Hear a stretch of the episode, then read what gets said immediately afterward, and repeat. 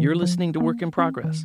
I'm Ramona Schindelheim, editor in chief of Working Nation. Work in Progress explores the rapidly changing workplace through conversations with innovators, educators, and decision makers, people with solutions to today's workforce challenges.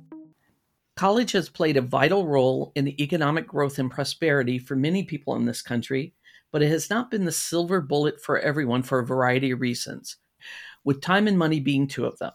So, what is the alternative for a country of employers desperate for talent and for job seekers who want to become part of that workforce of skilled and experienced talent? In his new book, Ryan Craig, managing director of Achieve Partners, makes the very strong case that apprenticeship is one answer. Ryan's new book, Apprentice Nation, is out today. Ryan, congratulations and thanks for joining me on the Work in Progress podcast. Thanks, Ramona. Great to be back. Good to see you. So, what's wrong with college? I had two prior books, College Disrupted and A New U, where I, I feel like I covered a lot of that. So this is kind of uh, the greatest hits of that. But, you know, I, I tried to summarize it as follows, which is I think colleges do as good a job as they've ever done at equipping uh, students with the cognitive skills, critical thinking skills, problem solving skills, communication skills uh, that students need. The problem uh, it's not college's fault, but the economy has changed. Digital transformation has fundamentally changed the skills that employers are seeking in employees and specifically for entry level employees. And AI is going to make it worse. And I'm sure we'll talk more about that. That's the problem. Colleges, I, I frame it in the book as colleges are closed, right? I mean, the, the, the original colleges and the original universities were kind of like monasteries, right? They were secluded, uh, protected regions where you could go and you could pursue the life of the, the spirit or, or the mind in a dangerous world.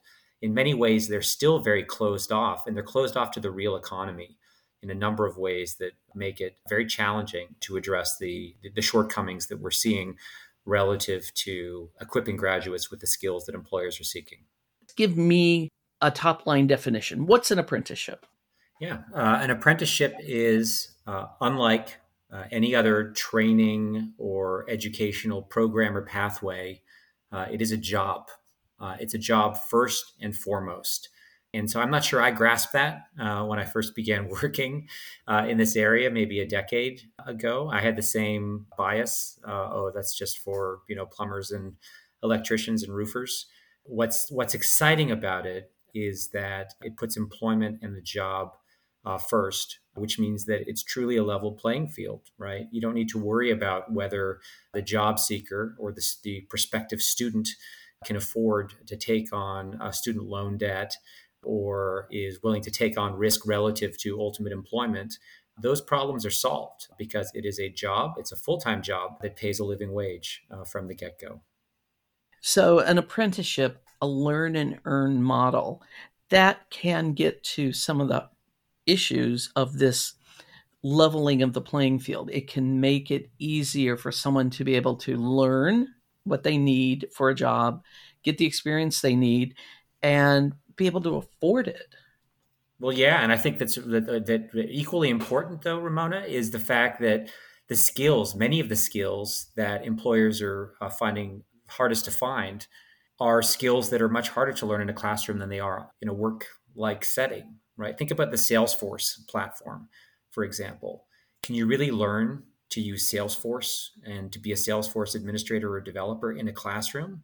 You kind of have to work on the platform and in that role and you know in the ho- in the hospital or in the insurance company whatever the uh, applicable industry is to understand and learn how to how to use it and again ai is going to exacerbate things so d- digital transformation is putting a premium on learning by doing and actually, I think, reducing the value of classroom based learning.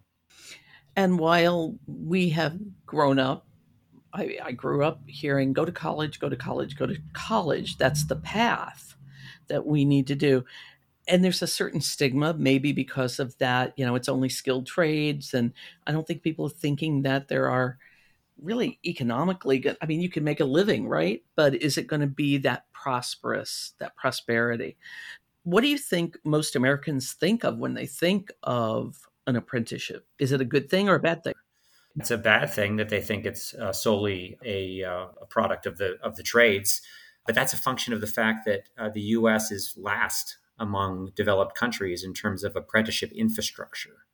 So we've built a very robust uh, college and university infrastructure in this country. We have virtually no apprenticeship infrastructure in this country, and that's why uh, we have about only 500,000 apprentices. Sounds like a lot, but it's 0.3% of the workforce. We are last among developed countries in that area. Germany, Austria, and Switzerland are 10 to 15 times higher in terms of apprentices as a percentage of the workforce. And that might not be surprising to uh, listeners, but uh, the fact that the UK, Canada, Australia, and France are about 8x where we are as a percentage of the workforce will be surprising. Uh, 20, 30 years ago, those countries looked a lot like the US in having a relatively small apprenticeship sector, about 70% in the construction trades, which is where we are today. Today, in those countries, it is very, very common to launch a career as a software developer, as an accountant in healthcare through apprenticeship. Doesn't mean you, you're not getting a degree. You might get a degree, you might get a degree before or during or after. But the fact is that career launch is no longer predicated on your ability to pay tuition, take out student loans, and or persist for a you know four to six year period where you're not working full time. I'm not asking you to place the blame, but we have a registered apprenticeship program in this country. What's wrong with it? Uh-huh.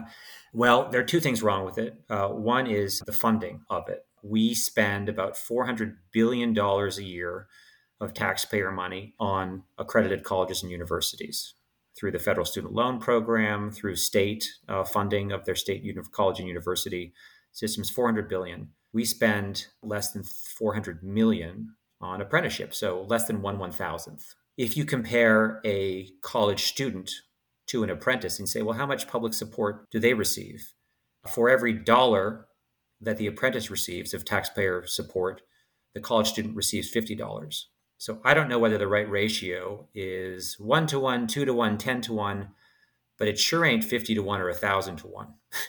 that's not, that's not right. And it's not, not anywhere close to that in any other country in the world. So we are way out of balance in terms of the, the support we have. And that translates into lack of apprenticeship infrastructure in this country. We just simply don't have the number of programs. I actually, in my book, the appendix is a directory of apprenticeship programs, registered apprenticeship programs outside of construction, because I, my point is that apprenticeships are not just for construction. So I, I excluded the construction apprenticeships.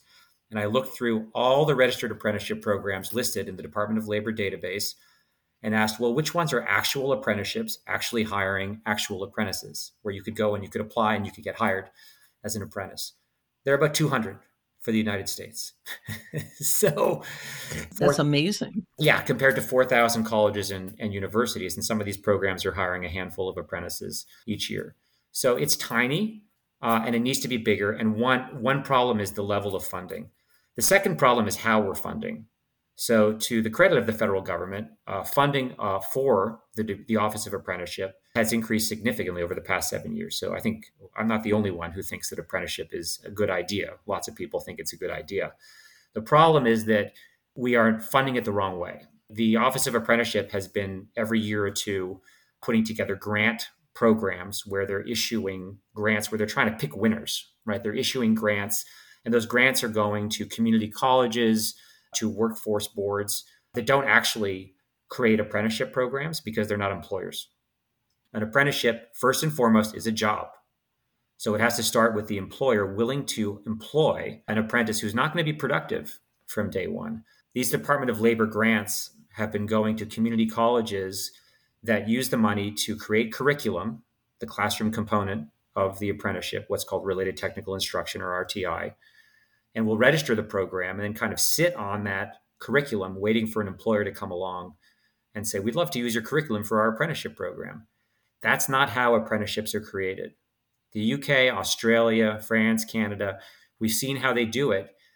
These governments have incentivized the establishment of a robust ecosystem of what I call apprenticeship intermediaries that do the hard work, do the heavy lifting of setting up and running these programs for employers. In no country in the world is an apprenticeship uh, a robust apprenticeship system been created because employers are doing it out of the goodness of their hearts. They don't, not even in Germany, Austria, and Switzerland. In those countries, it's the chambers of commerce and unions who are playing the role of intermediary, setting up and running these apprenticeship programs for employers.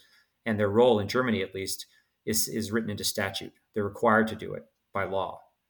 So we're not going to replicate that, but we can replicate what the UK and Australia have done, which is to create not a grant based funding, but formula based funding where every apprentice hired and trained, you get paid for that. So if you're an employer, you get paid. If you're an intermediary, you get paid for hiring and training that apprentice program. And that's exactly what we've done in, in post secondary education to create the robust ecosystem we have of colleges and universities, right? We have formula based funding. It's called federal student aid. so think about if we had grant based funding in higher education, we'd have, you know, a couple hundred colleges that would be well funded by the federal government. And then everyone else, it would be, there'd be no funding. So if you were rich, you could attend. And if you were poor, you couldn't. So we need to move to formula based funding with some of the work we've been doing at Achieve and Apprenticeships for America, which is this nonprofit I helped create. It's a trade association of apprenticeship intermediaries. We've helped contribute to the first formula based funding in the US, which is in California.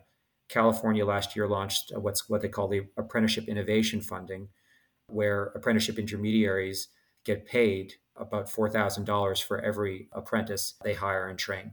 And that we need to do that. Every state should be doing that. We should have that on a federal level, and the funding should be sufficient to incentivize a robust uh, ecosystem of intermediaries. We, the goal is we want thousands of intermediaries, for profit, nonprofit, public sector, knocking on the doors of every large and mid sized company in this country, offering to set up and run apprenticeship programs for them. And when we get that, uh, we're going to have tens of thousands of apprenticeship programs and millions of open seats in apprenticeship uh, programs where these apprentices are going to be hired. And that is sort of our vision of an apprentice nation, where we have, have as many seats as we have seats in colleges and universities. And a high school graduate seeking to launch a career uh, will have a true choice between paying tuition, taking on debt, investing in themselves, not working, or pursuing an earn and learn pathway from the get go. Have you seen any progress in that? I know you said you've been working here in California with that. Has there been any programs that you'd like to shout out, to give a shout out to? Yeah, I think there are other states that are uh, doing a good job at setting goals around like uh, Indiana, Maryland. They're setting goals around apprenticeship without necessarily providing the funding for it. Uh, other states are doing uh, are, are, increasing funding, but at a low at a low level. I think that this is. I mean, one thing that's um, obvious is that this is one of the few areas where uh, folks on both sides of the aisle can agree. I haven't met anyone who, for political reasons, is against the idea of expanding apprenticeship programs. It is a good idea. We need to do it. Uh, the economy has changed. Colleges and universities aren't aren't equipped to get everyone into a good job from the get go. We need a greater diversity of uh, career pathways. Apprenticeship is the gold standard because, again, it's a job that pays a living wage and has a career pathway built in. You mentioned earlier in the conversation that AI is likely a player in this field. How, how so? What AI is going to do is it's going to widen what I call the experience gap. So, a lot of the challenges that young people have in launching careers, look at cybersecurity, for example. Cybersecurity, entry level site, you want to become a tier one cybersecurity analyst, you want to break in. These job descriptions asked for ask for certifications that basically would require you to have been in the field for two years. That's an experience gap. That's a big problem. We see AI moving almost all jobs in that direction. And here's why. Think back to your first job your first good job out of college, you probably spent, I don't know, maybe half your time doing menial work that you were getting done while you actually learned your job, learned the business, became more productive, and became able to do higher value activities. Generative AI is going to do most of that menial work, such that the expectations in a couple years that employers are going to have on entry level employees, you're going to be expected to do higher value work from the get go. And that higher value work, you're not going to be able to do without experience. You're going to need to have experience to come into that job, leverage the AI, and do that higher value work. Network in your industry, help with sales, right? It's not just going to be simply, you know, going and helping develop a, a client presentation for an investment bank because the AI is going to put that together for you. So those entry level jobs, there's going to be a greater experience gap. How to how do you how are we going to close that experience gap? Has to be through something like an apprenticeship program where you're coming in, you're learning, you're earning, you're gaining experience, and then that employer then will have the opportunity to uh, bring you on after you've had the experience of that apprenticeship program. So I think that in a decade, most young Americans, whether they're coming from high school, whether they're coming from community college, whether they're coming with a bachelor's degree or whether they're coming with a graduate or professional degree, are going to launch their careers with something like an apprenticeship program of some kind. That apprenticeship program, some companies will run themselves, more of them will be run by intermediaries. And so when you think about where we're at, we the skills gap, the experience gap, the high cost of, you know, four-year school, it makes sense that, you know, apprenticeships could be a solution. But where do you see the friction? Where do you see the resistance still? Well, it's not so much resistance. I think everyone agrees it's a good idea. The question is how to do it. And I think what the book charts is well, other countries have gone down this road before. And we look in, in a deep way at what the UK and Australia have done. And we say, okay, here's what that would mean in terms of the US if we were to follow in their direction. And here's what that would mean for uh, the future of, of hiring and career launch and the future of education in this country. So that's really what the book what the book is about. I, I hope that it can help stimulate the conversation at the federal and state level because look we've just been doing it wrong. We've been doing it wrong. And uh, i think part of what's part of the reason we've done it wrong ramona is that it's been conflated with every other workforce and educational pathway. You look at how its uh, apprenticeship is funded right? Apprenticeship is funded uh, out of the same dollars that are used to fund other workforce programs but it's different. It's different because it's a job it's a job first and foremost and it means that it's not just a training program or pathway. It starts with an employer willing to employ an apprentice who's not going to be productive from day one which means that we need a different approach to it. But the good news is that other countries have shown us the way. So let's go full circle. What happens to college? Yeah, look, I think that colleges and universities, if you've read some of my writing, you know that I, I think that they do wonderful work in many ways, but they are resistant to change. I think that uh, the way in which they're going to change is when prospective students vote with their feet and don't enroll, and they will change. And I think that it's this is all about building the apprenticeship infrastructure we need in order to provide options for millions of career launchers through apprenticeship, so that those students will have a, tr- a real choice. And uh, colleges and universities that aren't addressing student needs will be forced to change uh, because the students that they're expecting won't won't show up on their doorstep and won't be paying tuition anymore. So uh, I think it's a bit of a forcing function. It's not going to happen overnight, but as we build this uh, apprenticeship infrastructure, it's going to happen slowly and surely. And of course, you know, the top 50 or 100 schools, the brand name schools, the famous schools will always have a line out the door because of the value of that brand and credential. But we're talking about the other 95% of colleges and universities. And, you know, honestly, we've kind of seen it over the last couple of years at community colleges in terms of the enrollment declines. We've double digit enrollment declines for consecutive years at community colleges. So I would I expect that to continue, and I expect that to continue until schools differentiate themselves and demonstrate to students their ability to move students from point A to point B, where point B is you know clear pathway to socioeconomic mobility and a good first job. And I think that last part is extremely important. It is about the future of our nation and the future of our workers. Yeah, a lot of the economic, political, and even social challenges we've had over the last decade come right back to the fact that the pathway to uh, participating in the vibrant digital economy of this country uh, has not felt open to people or has only gone through a four year degree, uh, which is not accessible to those without the means and without the support to persist through a four, five, six year journey without working full time. So, an apprenticeship, apprentice, an apprentice nation, where there are millions of apprenticeships that can lead to careers in uh, financial services, tech, healthcare, you know, all the logistics, all the vibrant, growing sectors of the economy is one where people are going to feel very differently about their prospects uh, and about the country. And I hope that hope that we can get there. Ryan, thank you very much for the conversation. I appreciate it. Thanks, Ramona. Always great talking to you. I've been speaking to Ryan Craig. He's the author of the new book out today, Apprentice Nation How the Earn and Learn Alternative to Higher Education Will Create a Stronger and Fairer America. I'm Ramona Schindelheim, editor in chief of Working Nation. Thank you for listening.